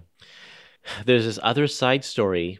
There's also a race on this planet of barbarian androids, and they have been developed by some of the the rejects who who I don't know tried to rise up against the caretakers, and now they've created these aliens. It's so strange, but so like the the barbarian at the very beginning of this this epi- of this issue, Morbius sucks the blood out of the barbarian, but it tastes terrible because it's a synthetic blood. It's uh, it's not pure natural blood. So it's like this is disgusting. Yeah, no, I mean it's definitely you kind of see an element of fantasy meeting sci-fi there. One thing that I did actually notice during that scene though is after he takes the whatever blood is inside the android, he actually seems to be satisfied for a second. But as soon as he learns that it's not real blood, that urge immediately comes back. Hmm. So I almost noticed that there's like a psychological component to it too, where even though he should have he should have never been satisfied from the fake blood, he did seem satisfied for a little bit until he learned that wasn't real. Right. Yeah. So this is the first issue I think that we get a really really big recap page on page 202. Uh, it's actually just half of the page, but there's enough content in there that they need to fully explain how Morbius got to the place where he is right now, starting with the caretakers, going through uh, the cat people, and then bringing us to here. So this is the start. I think every issue after this has a page like this that recaps everything that happened before. Yeah, and I'm actually not gonna lie. I feel like once these recaps started, I actually didn't mind them too much, just because with how convoluted the yeah. story was becoming, is yeah. actually kind of nice to have these recaps because reading the recaps, I realized I missed things in the previous issue just because right. it was so convoluted and out there. So at this point, I actually enjoyed the recaps because it helped me know what was going on. Well, and there are a couple of points in the recaps when I think they use them to actually either retcon a few things or better clarify what they meant to do in the issue before. so, so uh, right. I think that's why you you read them and found you missed stuff because they actually were putting a little bit of new content in there to to help smooth out some of the inconsistencies that are in here. Right, and I actually think it was from the recap from the um, first first Morbius issue in the Adventure to Fear is when it said that he actually drank the blood of Nikos, retconning right. the whole strangling situation. So mm-hmm. yeah, you're completely right. They do use this as an opportunity to kind of fine tune what has happened previously. Yeah. Okay, shall we continue on to issue number twenty four? Yeah. So this is the Return to Terror. And this is probably my favorite issue of the epic. I really enjoyed this one. Um, it's once again written by Steve Gerber, uh, and P. Craig Russell is the artist, and Jack Abel is the inker. And this is where we're introduced to Blade, or where he gets tied into the story. So in this issue, uh, we see Morbius and the alien named I escaping the planet Arcturus on a rocket that the barbarians worship as a god. So they had to kind of fight their way to this rocket. And not surprisingly, when they left Arcturus to go back to Earth, I does not make it back. I mean, being in a confined confined space with Morbius for an extended yeah. space travel, he hit, did not have a chance. Yep, no, no chance at all. yeah, yeah, no. Poor guy. And this, I think, actually one of the comments we had, you know, on Twitter or Facebook. This is where Blade and only Blade notice this giant rocket crashing on Earth and Blade goes to investigate it and he discovers I's body and sees that he has fang marks on the neck. And this, I loved the fact that he said this he thought he was going crazy because this would mean that there are space vampires, which yeah, love it. is just only Steve Gerber could bring us to the point where there are space vampires. Yeah, uh, it's so funny. And yeah, no. So in this issue, Blade and Morbius just have, in my opinion, some of the most fun interactions and really kind of tackle what it how Morbius is different from your traditional vampire, mm-hmm. how Morbius is made from science. And as they kind of fight throughout this issue, Blade is like obviously they banter as they fight, and Blade talks about how he's killed many vampires in the past. And Morbius is saying there thinking, oh man, this guy needs help. He believes that there's actual vampires out there. yeah. So not even Morbius believes in vampires. He thinks he's the only one and that he came from science. And Blade's like, there are space vampires. right, yeah, exactly. And just the tricks that you see Blade trying to use to capture Morbius or take him out, like kind of what we touched on early in this episode about how he pins Morbius down on the roof of a church and forces him to look at the cross and is saying they're waiting for Morbius to burst into flames, and Morbius is just kind of saying there, nothing's happening, and just knocks him off. But yeah, I don't know, it's just a kind of a more comedic way of how they interacted and how they drew on the idea that Morbius is not your typical vampire.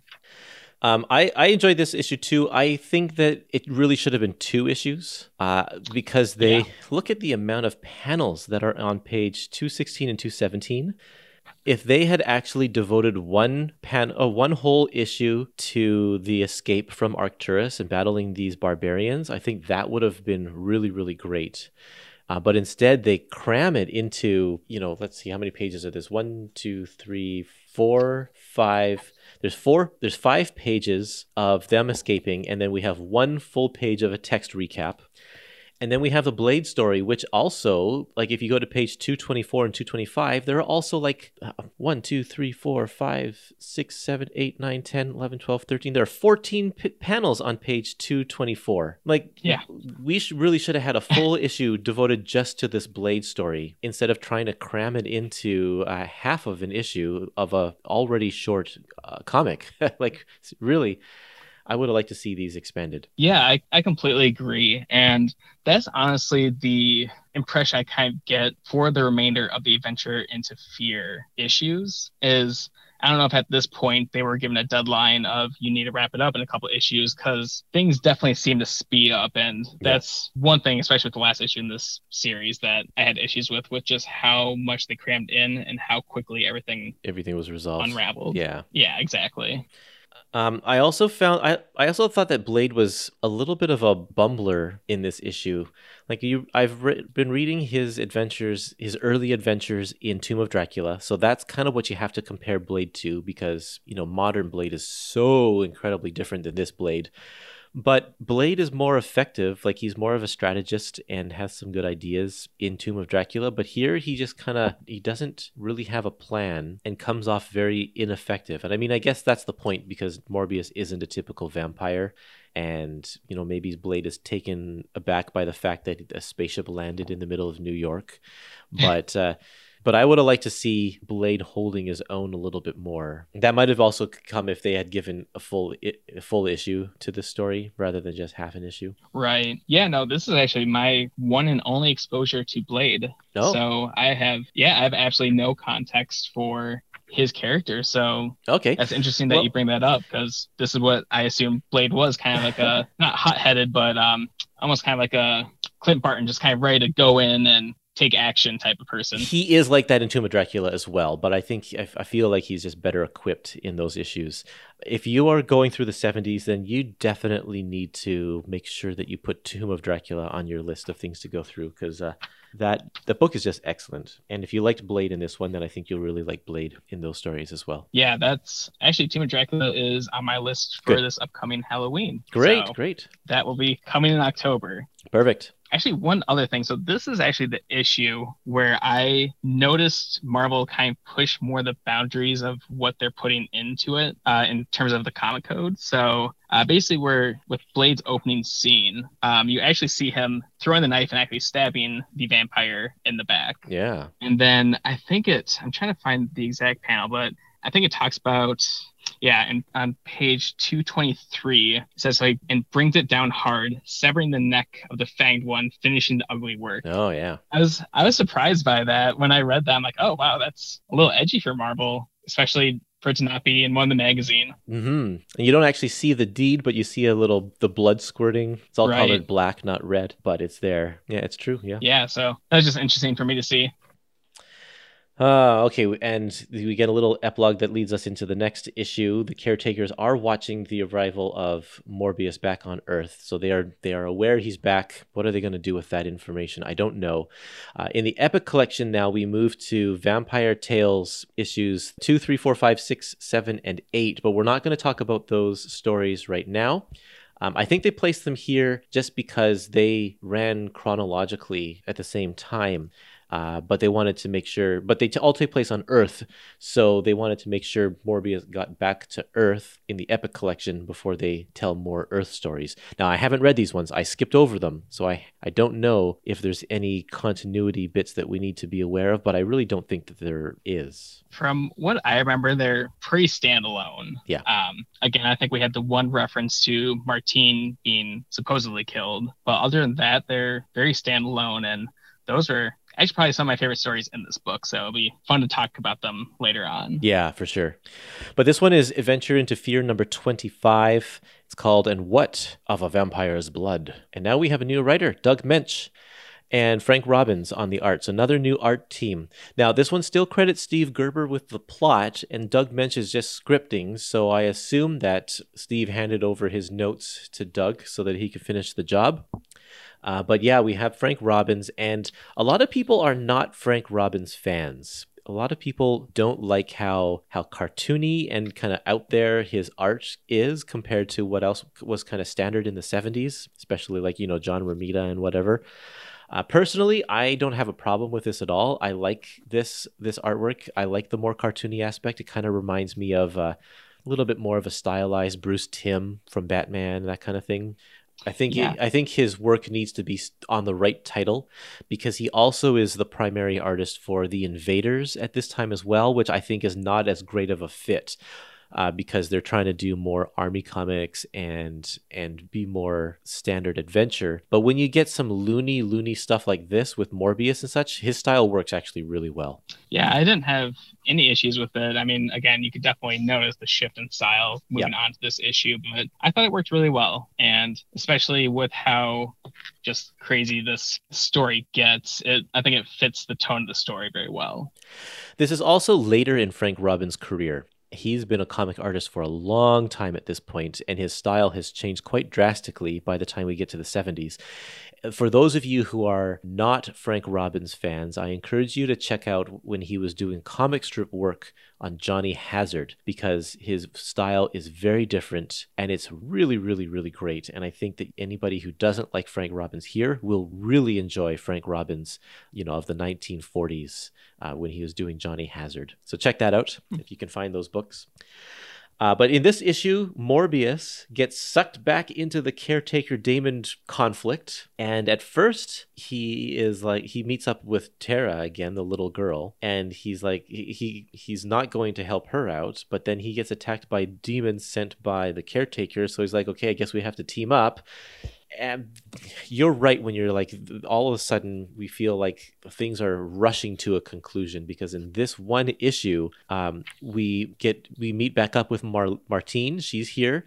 Uh, we get an origin story for morbius. We also get a one page recap of everything that's been going on again and we, we we get thrown into this this giant fight between the demons with the the caretakers um what are they like their bodyguards or whatever they have all these jetpacks on and stuff yeah they, they're just called like the uniformed agents yeah the uniformed agents and then also the demons that are are are called forth by daemond and Morbius is just kind of there. He's like, I don't want to have anything to do with either of you two people. I just want to be here with my fiance. Um, it's just kind of a weird issue. There is uh, there's a lot to say about the next issue, but I don't have a whole lot to say about this one as it's just kind of a fight and setting up for what's going to come next. One thing that I do want to say is that Morbius can't help sucking Martine's blood, which is, I think, the most tragic thing that happens in this whole book. And they don't put a whole lot of attention onto it but he is so hungry that he can't help sucking her blood and he instantly regrets it. But he only took enough that she just kind of passes passes out. Um, right. Yeah. Yeah. No, I was actually just going to comment on that too. How that's the first time that ever happened, and it could have gone in different ways. I mean, it could have led to a lot of trust issues between Martine and her, ultimately almost rejecting Morbius. But mm. luckily, as we'll see, it doesn't really go down that route. But yeah, this this overall issue is just kind of a odd issue in my opinion um, with how fast things are ramping up i feel like there was a lot of wasted space in this issue because while there is a lot going on i feel like not much actually happens yeah, to exactly. move the plot forward yeah. with how few issues are remaining because it really just is a team up with tara and we find out that daemond absorbs all this energy from his fallen servants and just becomes more powerful but that's really it yeah okay well let's because that's really it. Let's jump over to Adventure into Fear number 26. All right. So, 26. This is the conclusion of the story arc. Yeah. Yeah. So, in this issue, Morbius is captured by Daemond and is brought back to his mansion where he's to be sacrificed.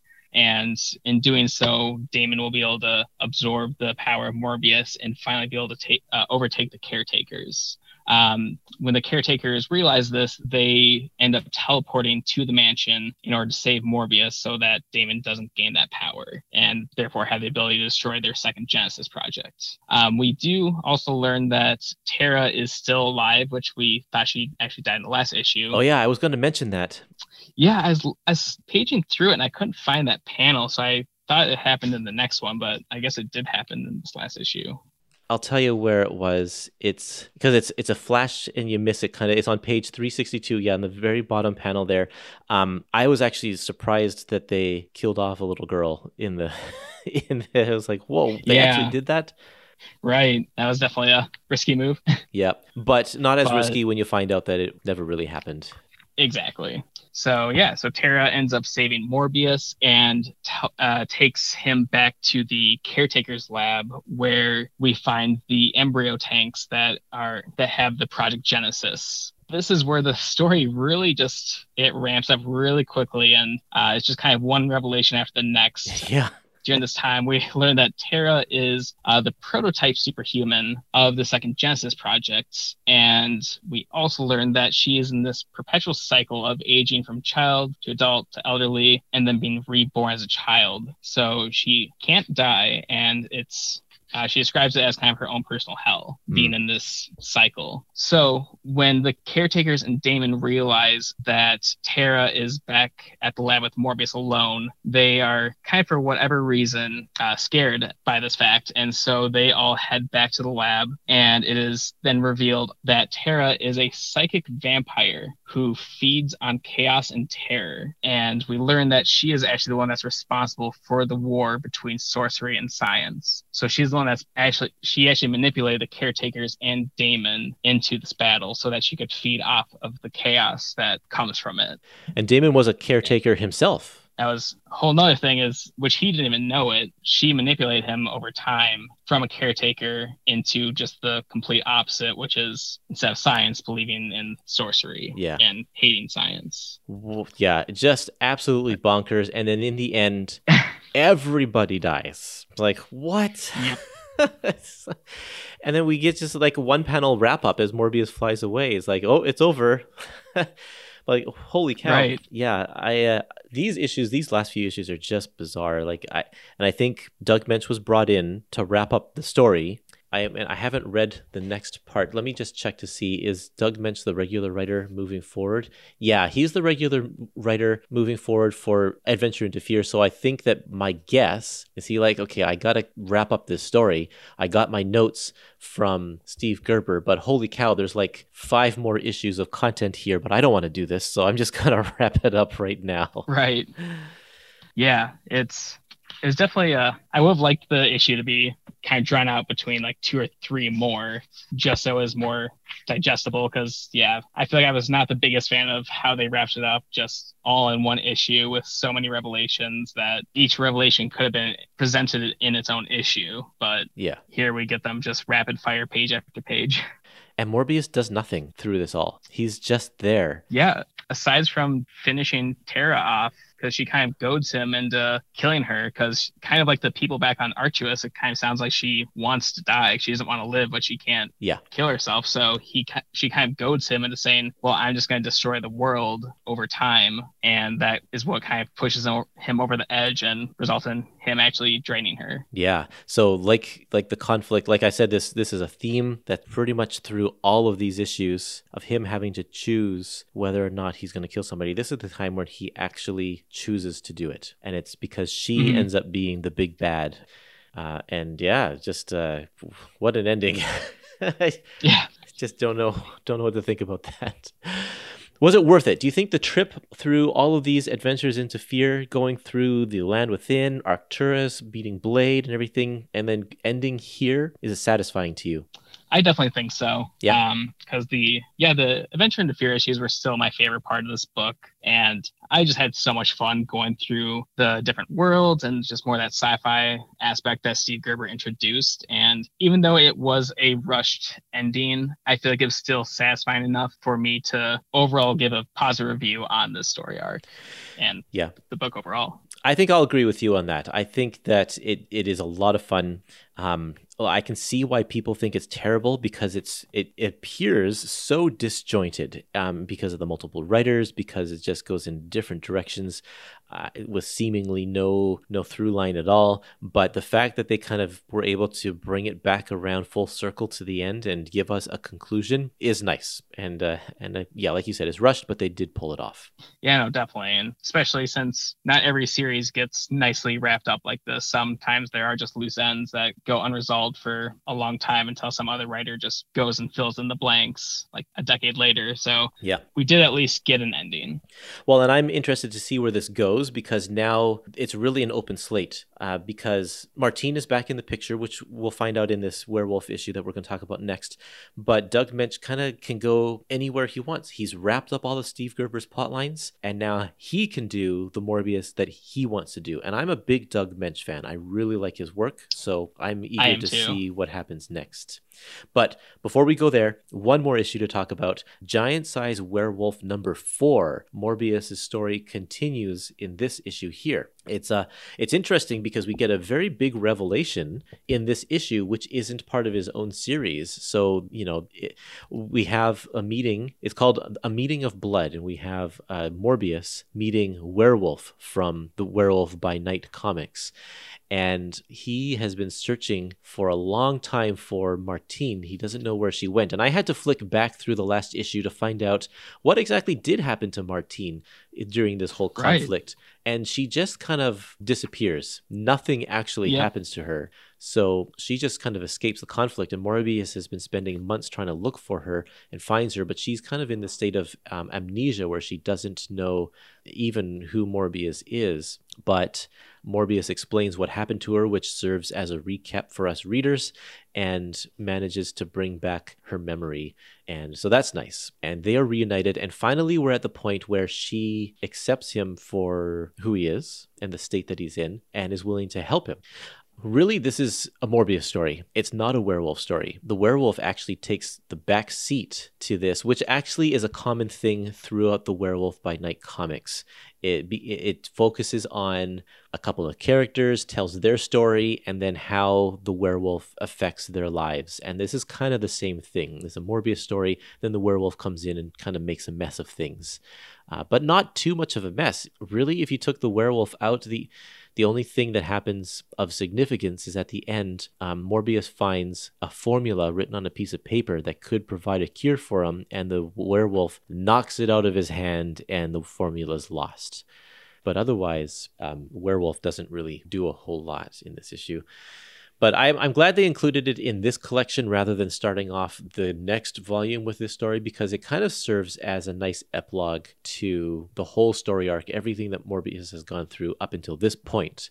It's a nice, it's a little bit more of a quieter ending, but um, it reunites him with Martine and sets him off on the right foot to go off on, on in a new direction. Yeah, absolutely. And I think one other plot point that I really liked at the end of it is when he loses the formula while fighting Werewolf, he is enraged and is actually prepared to kill Werewolf by Night out of vengeance. And there's kind of there's a fun there's a nice dialogue between Martine and Morbius where Martine tells him to stop and that if you kill him, like this is you killing him out of vengeance and that's on you. That is part of your morality and your character. Yeah. Compared to when you kill out of your vampiric urges. That's it's cool how they make that that distinction and kind of keeps Morbius on that moral path. Exactly, and even with the last issue when he, he when he killed uh, Tara, that was for the sake of you know the survival of the planet. Uh, whereas this one, it was just because he knocked a paper out of his hand. Like the werewolf didn't deserve that, and they already knew that the werewolf was actually a person in a in, like cursed a cursed person rather than a, an actual monster. So yeah, I liked that point too. I thought it was great to reestablish what uh, what Morbius stands for because it kind of got lost in the shuffle with all of the these stories that have been coming before it. Uh, one thing I did not like about this issue was all the narration. There's a lot of dialogue, a lot of captions, a lot of boxes, and some of it is told in the werewolf first person, um, Mhm. which I can't remember if that's a common thing that happens in the Werewolf by Night comics. I think it is, but then some of it is not. Some of it is told from the third person because the werewolf isn't present in the scenes like with Morbius and Martine. So they flip back and forth between it, and sometimes it's really not clear if it's an if you know if it's an omniscient narrator or if it's the or if it's the werewolf narrating. And I thought that could have Right. been clearer. Yeah, um, I personally haven't read any of the Werewolf by Night, but I've seen his appearances because he's kind of a seems to be a frequent flyer with Doug Moench's work. Because Yes. I think he, I think there's a story arc during his Moon Knight run Mhm. where Moon Knight is um, meets up with Werewolf by Night, and that's one thing that always stood out to me. What you said is that the narration is, I think his main character's name is Jack. Yeah. if I'm correct. Yep. Um, you hear his narration of the werewolf Yeah. and what he's doing, and I always love that story plot, but or that um, use of storytelling. Yeah. But yeah, I definitely always associate Werewolf by Night being wordier because I definitely remember reading the Moon Knight issues and thinking, oh, this is a lot to get through. Kind of reminds me of the early '60s work Mhm. where a lot, a lot of dialogue. Well, and he does that on purpose because the werewolf doesn't talk. And so Right. Doug Moench, I think a lot of the time is like, well, I got to get my money's worth here. So I'm going to put in dialogue. And he might overdo it a little bit, but I do enjoy his writing. Even his more wordy stuff is really nice to read. So um, I don't mind it. I just wish that there was more distinction between the two types of narrators that we find in this one story. Right. But otherwise, it was nice seeing these two characters who are uh, who both have the same sort of bloodlust, I guess, because of their curses, uh, and it's different than the meeting between Morbius and the Manwolf that we saw earlier in this book, uh, because they, you know they're just both different characters, but this one is a true werewolf. So that's always fun when the monsters meet up, and I think we'll see the werewolf and Morbius meet up again in the second volume. They'll have another run in. Yeah, with this issue, also kind of what you were talking about with comparing it to Man Wolf is I feel like this almost kind of redeems the Man Wolf story about Yeah. Morbius kind of taking advantage of um, Jameson and just using him as a tool. Where in this, you really compare the two, as in reality, you guys are very much the same. Right? Yeah. So I, I think that was a very good redemption over Gerry Conway's story. Totally, I agree. Well, and that wraps up our conversation for today. Uh, we will be back again to talk about the second volume, again, leaving out the Vampire Tales stories, but we'll tackle all the other ones, and then we'll loop back around to Vampire after that. Uh, but thanks, Ryan, for joining me on this. I hope you had a good time. Yeah, no, thank you so much for having me. It was a lot of fun, and it's definitely fun going back and revisiting these stories and talking them through. Perfect. Uh, we will be back next time to talk about that uh, second volume. But in the meantime, I hope everyone has a great, uh, great week. Check out that Morbius movie if you haven't already. And uh, yeah, we'll see you next time.